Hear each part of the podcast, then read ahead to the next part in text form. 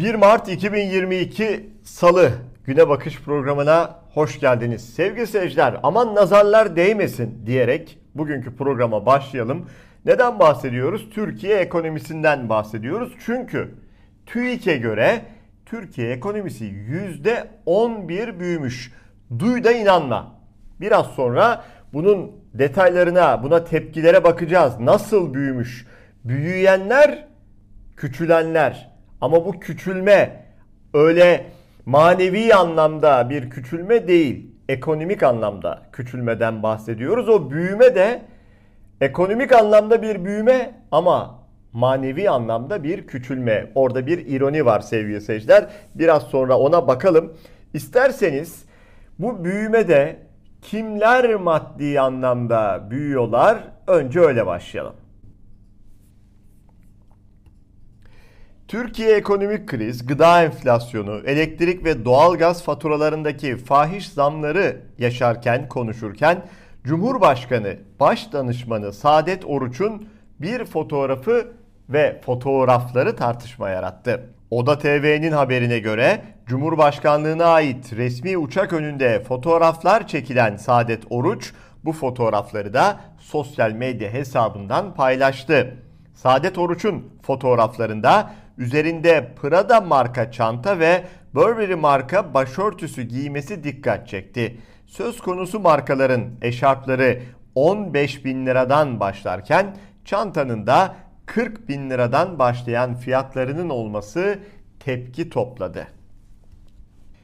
Türkiye ekonomisi büyümüş dersen bu kesime yani AKP'li bu kesime Türkiye ekonomisi büyümüş dersen farkındayız derler sevgili seyirciler. Evet hissediyoruz derler. Ülkemiz büyüyor, ülkemiz zenginleşiyor, ülkemiz güzelleşiyor. Dünya, Avrupa bizi kıskanıyor derler. Neden mi derler? Kollarında 40 bin liralık çanta olduğu için, başlarında 15 bin TL'lik eşarplar olduğu için, özel uçaklarla da, devletin imkanlarıyla da oradan oraya gezdikleri tozdukları için derler efendim. Ülke büyümüş derler, ekonomi büyümüş derler. Peki gerçekten öyle mi? Türkiye İstatistik Kurumu TÜİK'in verilerine göre Türkiye %11 büyümüş mü? Tepkilere bakalım. CHP sözcüsü Faik Öztürk diyor ki Türkiye 2011'de %11 büyümüş. Bunu sonradan düzeltiyor. Biz de düzelterek söyleyelim. Orada Türkiye 2021'de yazması gerekiyordu. Faik Öztürk'ün Türkiye 2021'de %11 büyümüş. Kimin cebindeki para %11 büyüdü? Büyüyen kim? Yandaşlar ve zenginler mi? Yoksa millet mi? Bu büyüme kime yaradı? Ne pahasına elde edildi? Bu büyüme millete yaramadı. Yandaşlara ve zengine yaradı. Bunu ben değil, TÜİK'in makyajlı rakamları söylüyor. İş gücünün milli gelirden aldığı pay 2020'de %29,4 iken 2021'de %27'ye düştü. Sermayenin milli gelirden aldığı net paysa %43,8'den %47'ye çıktı. 2021'deki balon büyüme emekçiyi, fakiri fukarayı değil, zengini daha da zengin eden bir büyüme. Peki bu balon büyüme ne pahasına sağlandı? %36,1 tüketici enflasyonu ve %79,9 üretici enflasyonu pahasına sağlandı. Milletin cebini değil rakamları şişirdi. Bunun müsebbipleri milleti ucuz iş gücüne çevirip refahı yurt dışına ve belli belli bir kesimin cebine transfer etti. Bakın vergi uzmanı Ozan Bingöl de şöyle yazmış.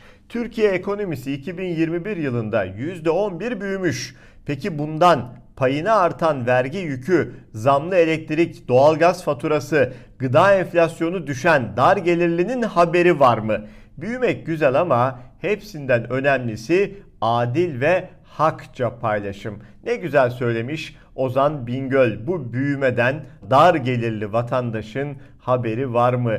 Evet dolarla alakalı, dövizle alakalı da beklentiler maalesef önümüz açısından karanlık. Yeni Çağ Gazetesi yazarı ve ekonomist Evren Devrim Zelyut yazdı. İşler karışıyor diyor. Doları ve enflasyonu tutmak imkansız. Gaz, petrol ve buğday fiyatları Türkiye'de enflasyonu bırakın sırf dış emtiaya bağlı olarak artacak. O zaman dolar TL'yi nereye kadar tutacağız diye sordu yazısında. Yazının tamamını merak edenler Yeni Çağ gazetesinden okuyabilir. Bakıyoruz ya şimdi bu büyümeye. Türkiye %11 büyümüş. Biraz önce kimlerin büyüdüğünü, ceplerinin büyüdüğünü gösterdik. Bir de hadi geçinemeyenlerle devam edelim. İzmir Karşıyaka'da yurtsuzlar sokağa çıktı. Saray faşizminin yarattığı ekonomik krizde üniversitelileri 850 lira KYK'ya mahkum edenlere karşı bu yükle geçinemiyoruz diyerek İzmir Karşıyaka Çarşı'da yürüyüş gerçekleştirdiler. Hergele postasından paylaşmış olalım. İstanbul'da da üniversiteli gençler sokaklardaydı sevgili seyirciler. Neye karşı? Zamlara karşı. Başlarına ne mi geldi? Polis müdahalesi geldi. Gözaltına alındılar. Evet %11 büyüyememiş belli ki bu gençler. Üniversiteli gençler sevgili seyirciler. Belli ki TÜİK'in açıkladığı rakam içerisinde bu gençler yok. Bu gençler kale alınmıyor. Bu gençler sayılmıyor. Programın başında verdiğimiz gibi ülkenin büyüyenleri belli. Onların cepleri büyürken halkın cebindeki para eksiliyor ve her geçen gün halkın alım gücü küçülüyor. Biliyorsunuz bir süredir 6 muhalefet partisinin yürüttüğü bir çalışma var. Bir birliktelik var sevgili seyirciler. Ee, AKP iktidarından sonrası için elbette önümüzdeki seçimler için bir güç birliği, parlamenter sisteme dönüş çalışması önemli başlıklar var. CHP, İyi Parti, Saadet Partisi, Gelecek Partisi, Demokrat Parti ve Deva Partisi'nin aylardır süren güçlendirilmiş parlamenter sistem çalışmasında uzlaştıkları mutabakat metni açıklandı. Peki o metinde hangi önemli başlıklar var? Başlık başlık söyleyelim. Yasama, seçim barajı %3'e düşecek. Yürütme, Cumhurbaşkanı aktif siyasete dönemeyecek. Yani seçilecek, görevini yapacak. 7 yıldan sonra bir daha aktif siyasete dönemeyecek. Gidecek evine oturacak, varsa torun sevecek. Yargı, Adalet Bakanı Hakimler Kurulu'ndan çıkarılacak. Bir anlamda bu çok çok önemli aslında. Siyasetin hatta malumunuz o Adalet Bakanı bir partili olduğu için, AKP'li olduğu için AKP'nin veya ileride herhangi bir partinin bakanının hakimlerin üzerinden ellerinin çekilmesi burada planlanıyor. Temel hak ve özgürlükler elbette çok önemli. Kadın erkek eşitliği devlet politikası olacak. Basın özgürlüğü çok çok çok önemli. Rütük yeniden yapılandırılacak. Malumunuz şu an mevcutta Rütük iktidarın bir sopası olarak kullanılıyor ve muhalif durmaya, özgür durmaya çalışan medyayı, televizyonları Rütük aracılığıyla da dövüyor iktidar. Kamu yönetimi kayyum atamasına son verilecek. Bu da son yıllarda AKP iktidarı ile birlikte özellikle çok sık duyduğumuz kayyum sevgili seyirciler. Bir seçilmiş belediyenin başkanı bile kayyumla, e, kayyum marifetiyle görevinden alınıp yerine kayyum atanıyor ki özellikle Doğu'da, Güneydoğu'da neredeyse HDP'nin bütün belediye başkanları için bu uygulamayı yaptı AKP iktidarı. Merkez Bankası'nın bağımsızlığı korunacak. Keşke çünkü şu anda Merkez Bankası da Cumhurbaşkanı Erdoğan ne derse onu yapan bir kuruma dönüşmüş durumda. Evet bütün bu gelişmeler 6 muhalefet partisinin birleşmesine ilginç bir yorum geldi. Kimden geldi? Eski Başbakan Tansu Çiller'den geldi. Buna ihanettir diyor Tansu Çiller. 75 yaşına gelmiş eski bir siyasetçi, eski bir siyasetçiden medet uman bir AKP iktidarı var. Bu aralar Tansu Çiller'in adı çok sık gündeme geliyor, e, görüşülüyor. belli ki AKP iktidarıyla bir dirsek teması içerisinde o da haliyle e, bu birlikteliğe, bu oluşuma ihanet diyor. Evet Rusya'nın Ukrayna'yı işgali devam ediyor. Hızlıca son gelişmelere şöyle bir bakalım neler oluyor. Bakın özellikle Ukrayna'da bu işgale karşı müthiş bir direniş var. Halkın direnişi elbette liderlerinin arkasında bu direnişte yer alıyorlar. Bakın e, Ukrayna dışında yaşayan Ukraynalılarda da bir hareket var. Ülkemizi biz korumazsak kim koruyacak diyorlar. Daha fazla seyirci kalamazdım. Ukrayna'ya dönüp savaşacağım. Avrupa'daki Ukraynalılar bunlar. Rus işgaline karşı savaşmak için ülkelerine dönüyormuş. İşgalin başladığı perşembe gününden bu yana bu rakam çok önemli. 22 bin kişi Polonya'dan Ukrayna'ya giriş yapmış. Ve takdir edilmesi gereken Ruslar. Rusya içerisinde Rusya'daki o sert tepkilere, polisin baskısına rağmen bu savaşa hayır diyebilen Ruslar. Ne diyorlar? Ben bu savaşı istemiyorum. Burada neredeyse hiç kimse bu savaşı istemiyor.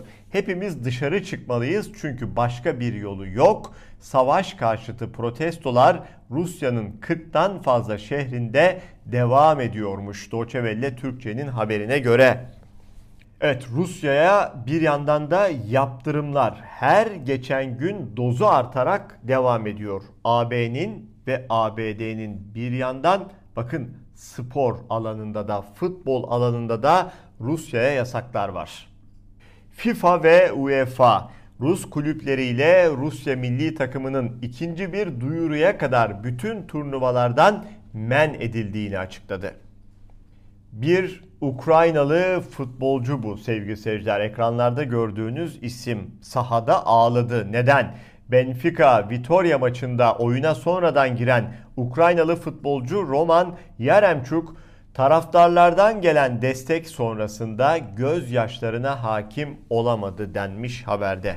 Tekrardan Türkiye'ye dönelim. Böylesine ciddi bir olayda bile bir savaşta bakın bir savaş iki ülke ve Türkiye'yi de çok yakından ilgilendiriyor. Bölge bakımından, yakınlık bakımından, bütün Avrupa'yı ilgilendiren, bütün dünyanın konuştuğu, tartıştığı, uzmanlarla masaya yatırdığı adeta tek gündem maddesi olmuş bir savaşta. Bakın Türkiye'de CNN Türk nasıl bir hataya imza attı. Uzmanlar çıkmış konuşuyorlar. Burada uzmanların kim olduğu önemli değil. Ortada da bir görüntü dönüyor sevgili seyirciler. Videoyu şu anda video olarak sizlere gösteremiyoruz. Neden? Çünkü görüntü CNN Türkiye ait olduğu için teliften ötürü. Fakat CNN Türk'ün Kiev'den geceye dair sıcak görüntü diye paylaştığı bu bombardıman oyun videosu çıktı. CNN Türk bir oyun videosunu almış, bunu da sıcak görüntüler diye paylaşmış. Gazeteci Sedef Kabaş hala tutuklu biliyorsunuz. Bir atasözünü canlı yayında söyledikten, okuduktan sonra Cumhurbaşkanı'na hakaretten, hakaret iddiasıyla tutuklanmıştı. Sedef Kabaş'ın sosyal medya hesabından Montreux'e dair önemli bir mesaj paylaşıldı.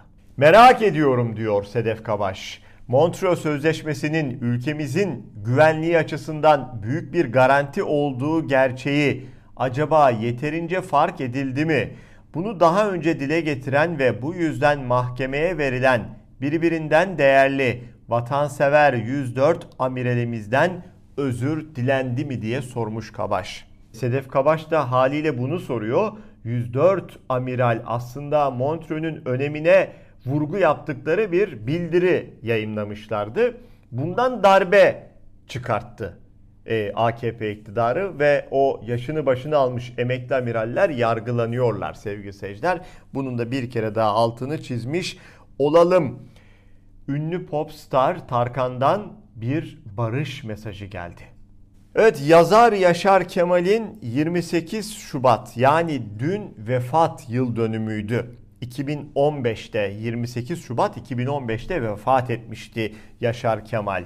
Bu vesileyle Tarkan'ın paylaştığı o barış mesajı. Dağlar, insanlar ve hatta ölüm bile yorulduysa şimdi en güzel şiir barıştır. Yaşar Kemal'e ait bu cümleyi paylaşıyor. Tarkan ve Yaşar Kemal'i sevgi ve saygıyla anıyorum diyor. Bugünkü programı önemli ve dikkat çekici, biraz gündem dışı ama sevgili seyirciler, gündem dışı olmasına rağmen aslında hepimizin hayatının içinde olan bir mesajla bitirmek istiyoruz. O mesaj yazar Mustafa İslamoğlu'na ait. Şöyle diyor Mustafa İslamoğlu. Otorite ve iktidara iman ediyorlar. Şeyh ve ailesine kul oluyorlar. Parti liderine sürü oluyorlar. Geçmiş alimleri kutsuyorlar. Evliya deyip tanrılaştırıyorlar. Gavs, şeyda, üstad deyip tapıyorlar. Sonra da dönüp kula kulluğa hayır diyenlere kibirli diyorlar demiş Mustafa İslamoğlu. Evet herkesin bir putu var maalesef. Herkesin değil ama bu mesaj özellikle kulları, insanları, sizin bizim gibi olanları, etten kemikten normal insanları putlaştıranlara gelsin. Çok güzel yazmış. İçlerinde şeyh var, şıh var, hacı var, hoca var ama parti liderleri de var. Tapıyorlar sevgili seyirciler, tapıyorlar.